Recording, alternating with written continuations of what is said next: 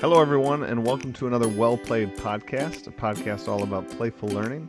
Together we explore games, game mechanics, and the power of learning through play. With me today, I'm super excited. We have Quinn Rollins making a reappearance, resurfacing after 20-some weeks of being off Well Played. But he's back. Twitter handle at Jedi Kermit. If you have not followed this gentleman, do so immediately following this lovely... Well, no, it's just like, this is like radio. You could totally follow them as you listen along. Do both, people. You could do it during the podcast, and yeah, you should. Do both, unless you're driving. Quinn, be safe. Be safe. Be safe first, because we want you to keep listening. Also, we care about you. Yeah, like that's in there too. There's a whole lot of caring. So Quinn and I today are exploring play spaces. This is our maiden voyage into a comparison of maker spaces and play spaces, and we're not certain, but we'd like to believe that we coined that phrase, play spaces. But just now, right now, it's like born right now. Bing! It just got minted, or we're just as smart as everybody else that have already used that term, but I don't remember hearing that term. I feel like I developed it independently with Quinn. Yes. Patent pending. So we're going to move on now. Quinn, if you want to introduce yourself, I feel like you'll do a much better job than I ever could. All right. So I'm Quinn Rollins, and I am a history teacher and curriculum specialist in Salt Lake City, Utah, and I've been teaching for about 15 years, and last year my book, Play Like a Pirate, Engage Students with Toys, Games, and Comics came out, and I've been presenting at national conferences and state conferences and having a lot of fun with it. And fun is good if you're talking about using Lego and Play-Doh and comic books and things like that. So it's, life is good. Hashtag life is good there. Yeah. So as you guys already know, I am Michael Matera, author of Explore Like a Pirate. Same things, almost the same arc in terms of like book came out last year, presenting. We are both passionate to sort of bring this message of a more playful learning environment to you guys. So without further ado, let's make this podcast together. And the three listeners that are still with us, hopefully will enjoy this. Fabulous. We love you, listeners. We love you. We love you. And, okay, so we're going to start off with just a little bit like, I guess, a kind of comparison here of what a makerspace is and what a play space could be. So what does makerspace mean to Quinn Rollins? So the way I have seen it in most of the schools I've been in is a makerspace is... It's its own standalone space or room, and it's usually down in the career and technical arts part of the building, the shop and the home ec and those classes. And it's a room that is filled with great things like cardboard and duct tape and circuit boards and 3D printers and everything that you could use to build to create something great. And I love that. I love the idea of them.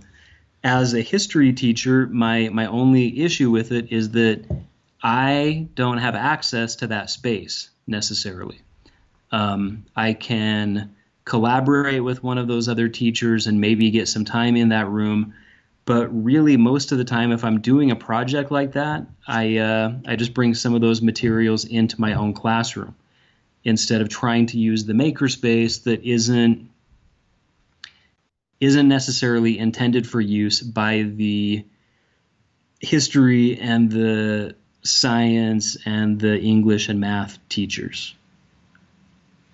Yeah, I mean, it's a little different in my building. We have one that's not sort of cordoned off, you know, it's not like off to some far off wing. It is in the sort of center of the building, but I think to echo a little bit of what you're saying, I feel like a lot of maker spaces focus on tech stuff. Yes. So I mean, it's like how much which I love. I do. No, I love too, and I was just trying to empathize as a history teacher. You know, you go to these tech conferences and they say that we want the tech to only enhance. We don't want it to be like about the tech. You know, you should be choosing. You should be making pedagogical choices, not just tech choices. Right. And sometimes I want my kids just to build out like a pyramid or like a replica of something. And sure. I feel really fortunate. Our makerspace, they have went out and purchased some low tech things that were just, they're fun to bring your class into. But, you know, a lot of makerspaces, it's how many things can we, how many Makey Makey sets can we buy kind of thing. And those are really cool. I don't want to put it down, but I think it's also equal. The space is about creation, period. And I think I would like to recognize that there's all sorts of ways to create. Yes. So, you know, having just as many like cardboard boxes and duct tape, as you said at the start, is also important, as well as Makey Makey and Azobots and whatnot. Yeah. No, I love those. And I mean, I've been in your building. I remember going into the makerspace. I think I stole some scissors from it and I put them back. Your definition of stealing and mine are very different. Yeah, stealing usually means like I kept it. Kept it, yeah. I procured and I returned. There you go. You did like a practice run on stealing. I did, yeah. Next time I'm there, watch out. Watch out, people. But okay, so makerspace. We've described that they have tons of tools, some tech, some low tech, but it's to create, it's to maybe think about a lesson in a different way because they're actually going to produce something, you know. What things would you think would be in a play space? Oh, so a play space. So if I were designing it for me and the way I play and the way I do things with my students, there would be a lot of tables, so a sort of free-form arrangement where you can move stuff around. There would be a lot of Lego, and that could include things like the Lego robotics, things like that, but also just old-school Lego, bins full of them, sorted by color and type, that I would go in at the end of every school day and resort because I have obsessive compulsive issues. But then, I mean, things like the Kapla logs and like Tinker Toys, Lincoln logs, you know, I mean, like just simple things like markers and whiteboards and Lego walls and things that you don't necessarily have to have a particular skill in order to use it. That you can be used in as many flexible ways as possible. That's cool. I mean, I like how you sort of describe it there at the end, you know, just truly like a constructivist sort of philosophy that they'll learn just by doing. Yeah. That's really cool. And think of a space like that would just facilitate that so well. Some of the things that I heard you sort of touch upon there is a flexible space, tables, and maybe just a good way to sum it up, but just feeling as if you have unlimited supplies to create or unlimited mediums to create, right? I mean, from Lincoln logs to Kapla blocks to Legos. And I also like this idea that you talked about Lego pieces, you know, like to build whatever you want, obviously, but then that even extending onto the walls, you know. And I think that that's kind of a neat eye-opening thing for people. Yeah, and a lot of schools, it's becoming more common to see those Lego walls, and they're in a lot of the maker spaces already. But I've even seen them in like the counseling center in schools, and just a place where kids can express something by building, and sort of take the focus off of their problems or their other issues. And I would also throw in things like the cardboard boxes and the duct tape and the butcher paper and the fabric, cloth, things that can be used in multiple ways, but I wouldn't have a lot of consumables that had to be replaced. Sort of evergreen materials that you'd be able to keep in that space for Lego. More than one semester. Yeah, and like Legos have to be like the most reusable item. Like they just don't break. I still have some from the 1980s, and they are wonderful. I step on them with glee. Now you're lying. Sort of. At least part of that statement. Yeah. I really like to quote you there. Express by building. Express themselves through building. What a neat take on it.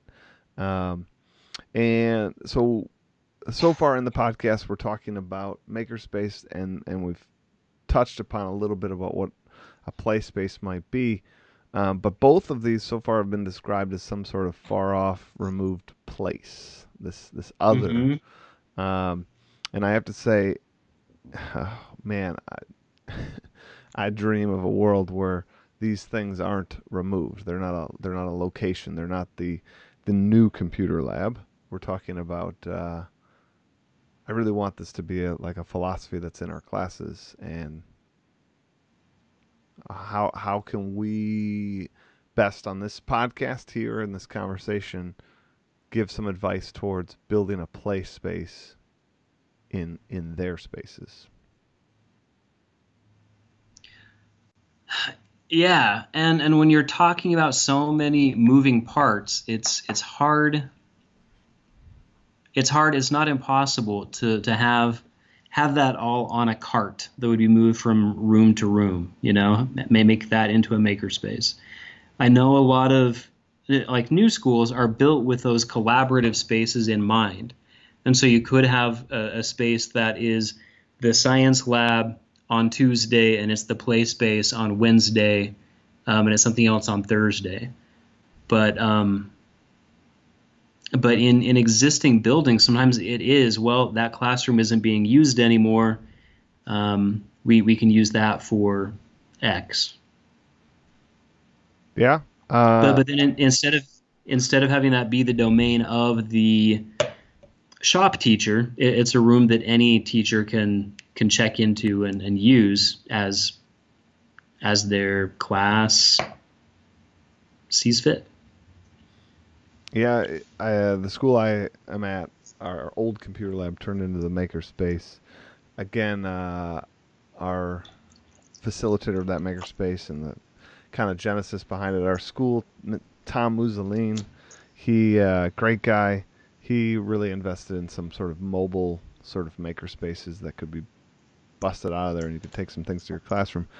Love it, but again, I still want to push the people here listening to not think of it as separate from your classroom. I really want to push us to say that we can bring this maker movement into our classrooms on, through ourselves, not through a mobile maker thing that we can take back to our classroom. That is great, and use it if you have that. But if you don't just say like, oh, I wish we had a makerspace. I wish we had mobile makerspace. I wish I could get to that career and technical side of the class, the school building, and use those things. This is a powerful mindset that we need to bring both to our students, but almost at first we got to bring it to ourselves. We have to think differently about our classrooms, and we have to say, this can be a play space. This can be, and there are tools we can bring in. We could have students bring in stuff, but by and large, I think the difference between a maker space and a play space, if I was to sum it up, would be it is our own perception of that space. A play space literally doesn't need a single tool if you don't want to. A play space is all about mindset. Well, yeah, and I think that, you know, I mean, if you were pitching this to your administrator, they might be viewing it as, oh, well, it's a place for free time. You know, it's a place where you just go and goof off, and they have a free period. That's what you do. And I think it has to be more focused than that. The idea of tying it to your history curriculum or your language arts curriculum, your science curriculum, is that there are other ways to assess things than a 5-paragraph essay or a traditional test or assessment of some kind. And you and I have talked about this before, just the idea of playful assessment. And you can have fun while still learning. And you're constructing meaning, you're constructing new ways of looking at things. And I think that gets to a much deeper level of critical thinking than what a lot of people assume would be happening in something termed play space.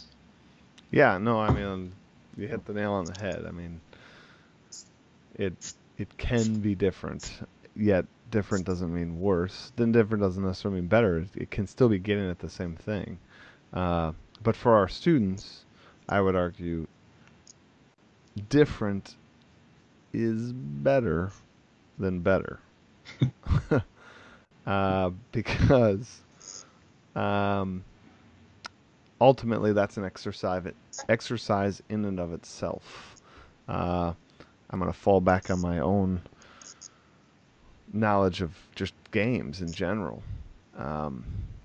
Part of the love I have of games is sort of figuring out the strategy of that new game, that different thing, right? If all games use the same mechanic, the same sort of algorithm, that wouldn't be fun. So I fully would say to everybody, I don't want every classroom to be gamified, because then that would be the mechanic everyone would understand and know, right? Like, right. Different is good. So with that said, right now I think lean way strong to like traditional forms of assessment. And we're not like really like, what is the difference between taking a test in a history class and taking a test in a science class? There's like nothing except the content. The actual mechanic right. is the same. The like studying is the same. It's all the same. Well, and so I have two sons, and they are now in 8th and 10th grade, and I just sort of pity the school day that they go through. It's sort of punctuated by good things, by funny things, but really they're kind of clinging to their friends all the way through, not to particular teachers or particular content. And it's a lot of it is because of the way it's presented. And when I talk to some high school teachers, they say, well, by teaching this way, I'm preparing them for college. And you're not. You're actively turning kids away from education, because they're not seeing where it can be engaging and it can be interesting and they can learn something about themselves and about their peers. They're just sitting there listening to you, man, and it's hard. Yeah. Going through that for 7 hours every day is kind of miserable. So I think if even, you know, 2 of their teachers throughout the school day would do some of these things, it would be enough to spark their interest, maybe keep them going for another school day. I hear you. I mean, basically summing up what you just said there is bringing kind of a playful spirit might be the best thing we can do for those students. And, you know, I don't want to, maybe I should just call it out, right? That's kind of a cop-out to say, like, well, I'm preparing for that next level. I'm a 6th grade teacher. I got to prepare them for upper middle school there so that they can be ready for high school and so on and so forth. But producing a thriving, rich environment where they learn through challenges, through play, through collaboration, through constructing meaning, that would also be preparing them for the next steps and probably well beyond, you know. I was in a meeting for like 7 hours today that so today was a good was all day. About how to it was a great day.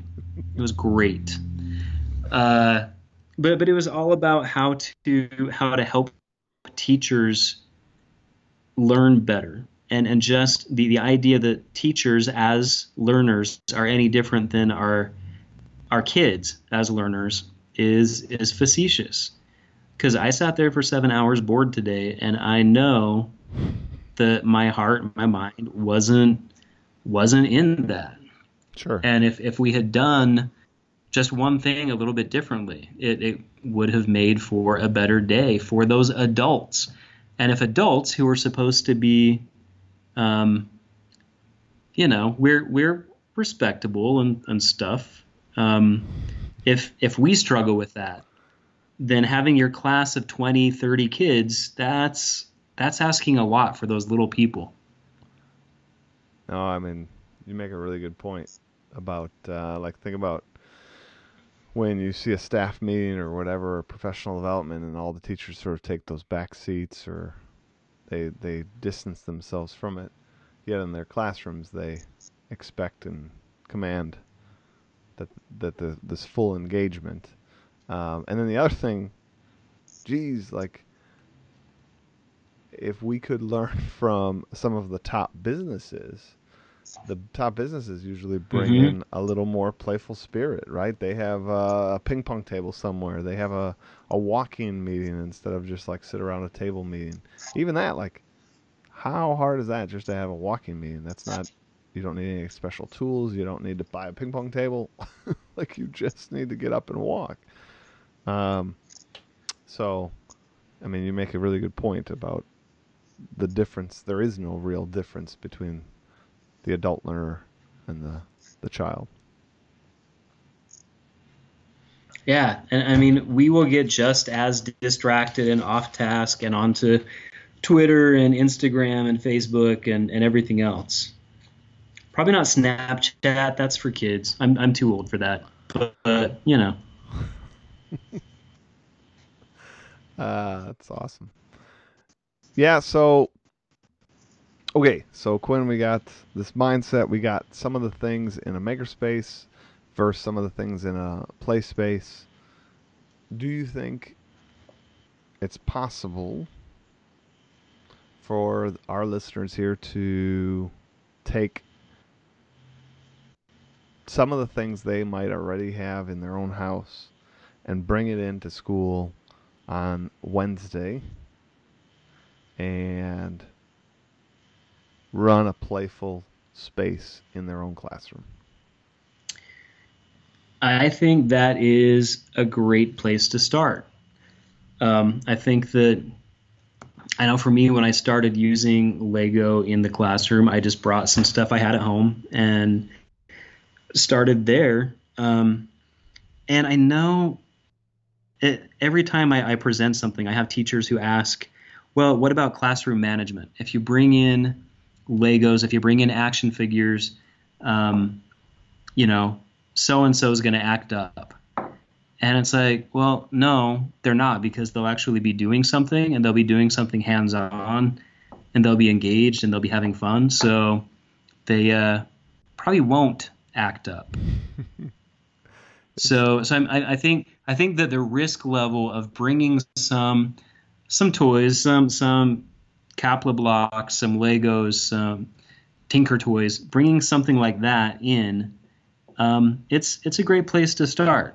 Sharing that box with the teacher in the classroom next door to you. Yeah, I think if I was to answer that question, I would say absolutely. Bring some stuff in, and it doesn't even matter how small. It could be just some extra wrapping paper you have, some tape.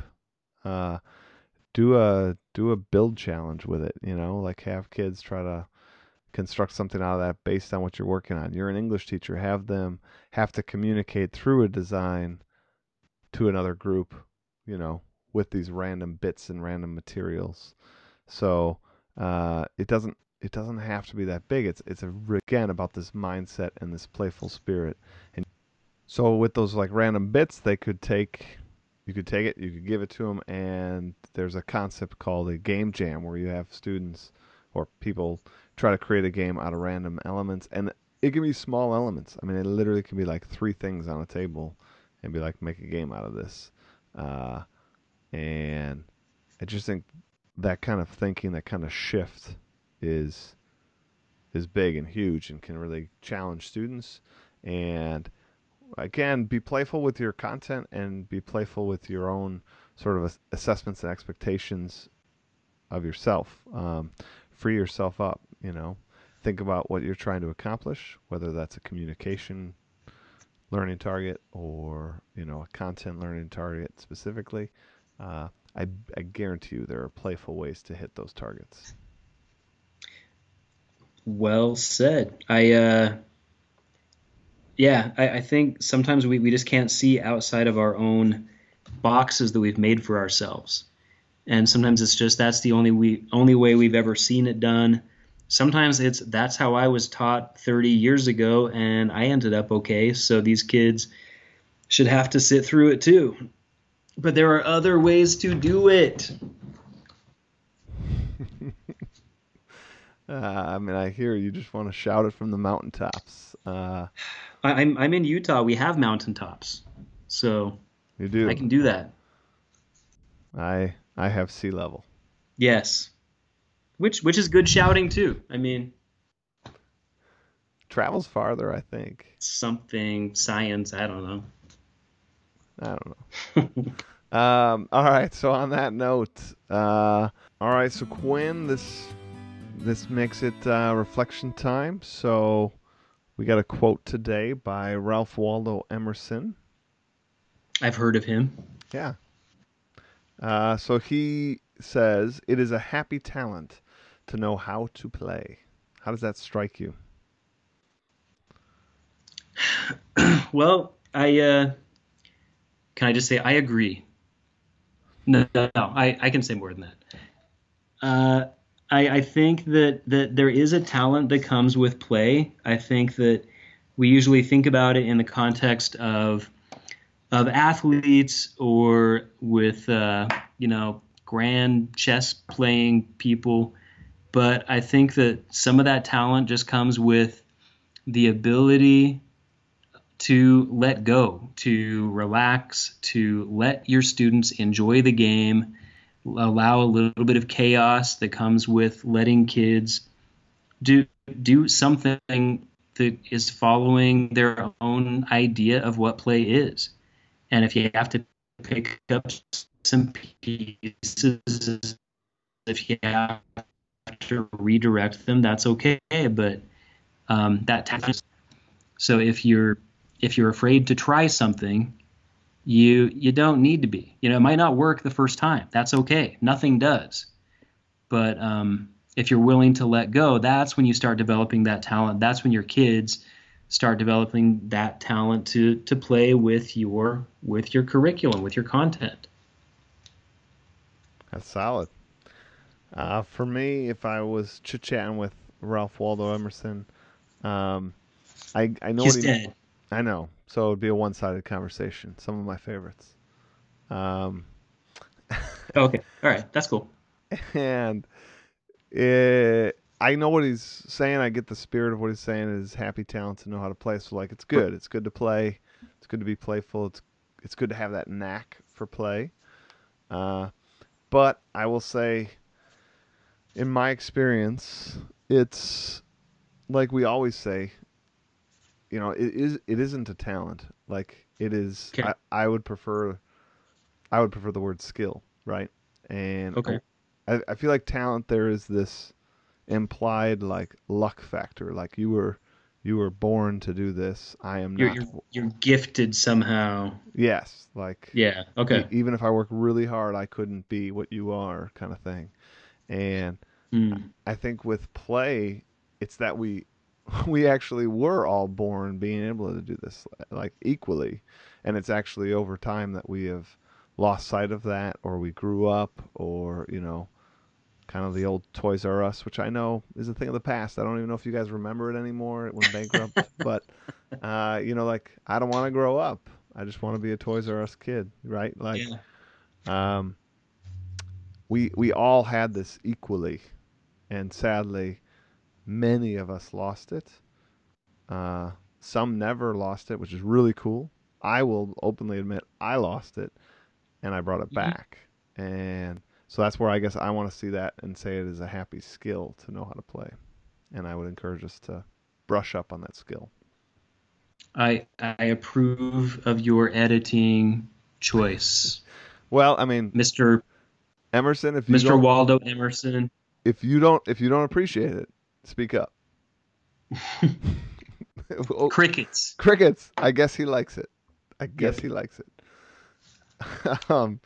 Quinn, I just got to say again, thanks for joining us today on Well Played. Thank you for having me. It is really a pleasure chit-chatting with you. I always enjoy it. And I hope you guys out there listening, you know, think about a playful space. Think about bringing it to your world, both professionally and personally, you know, as Emerson so eloquently put, it is a happy skill to know how to play.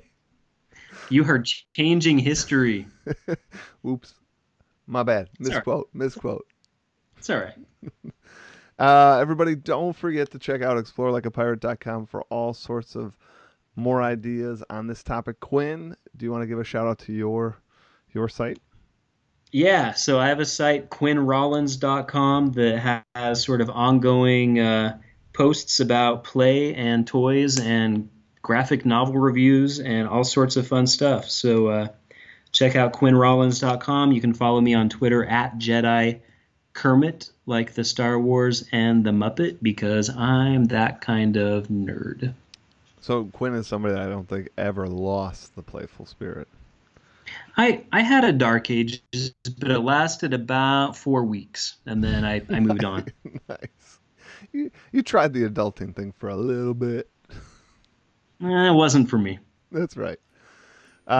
So everybody, thanks for listening. It is an honor having you listen, learn, and play with us each week. Like I said, check out Explore Like a Pirate for more. And also just trying to build up some subscribers to my new YouTube channel. Had to restart. So if you think you're subscribing, you're probably not. So check out explorelikeapirate.com, and there's links to my new YouTube channel. Would love to have you smash that subscribe button. Everybody, enjoy your week and play on.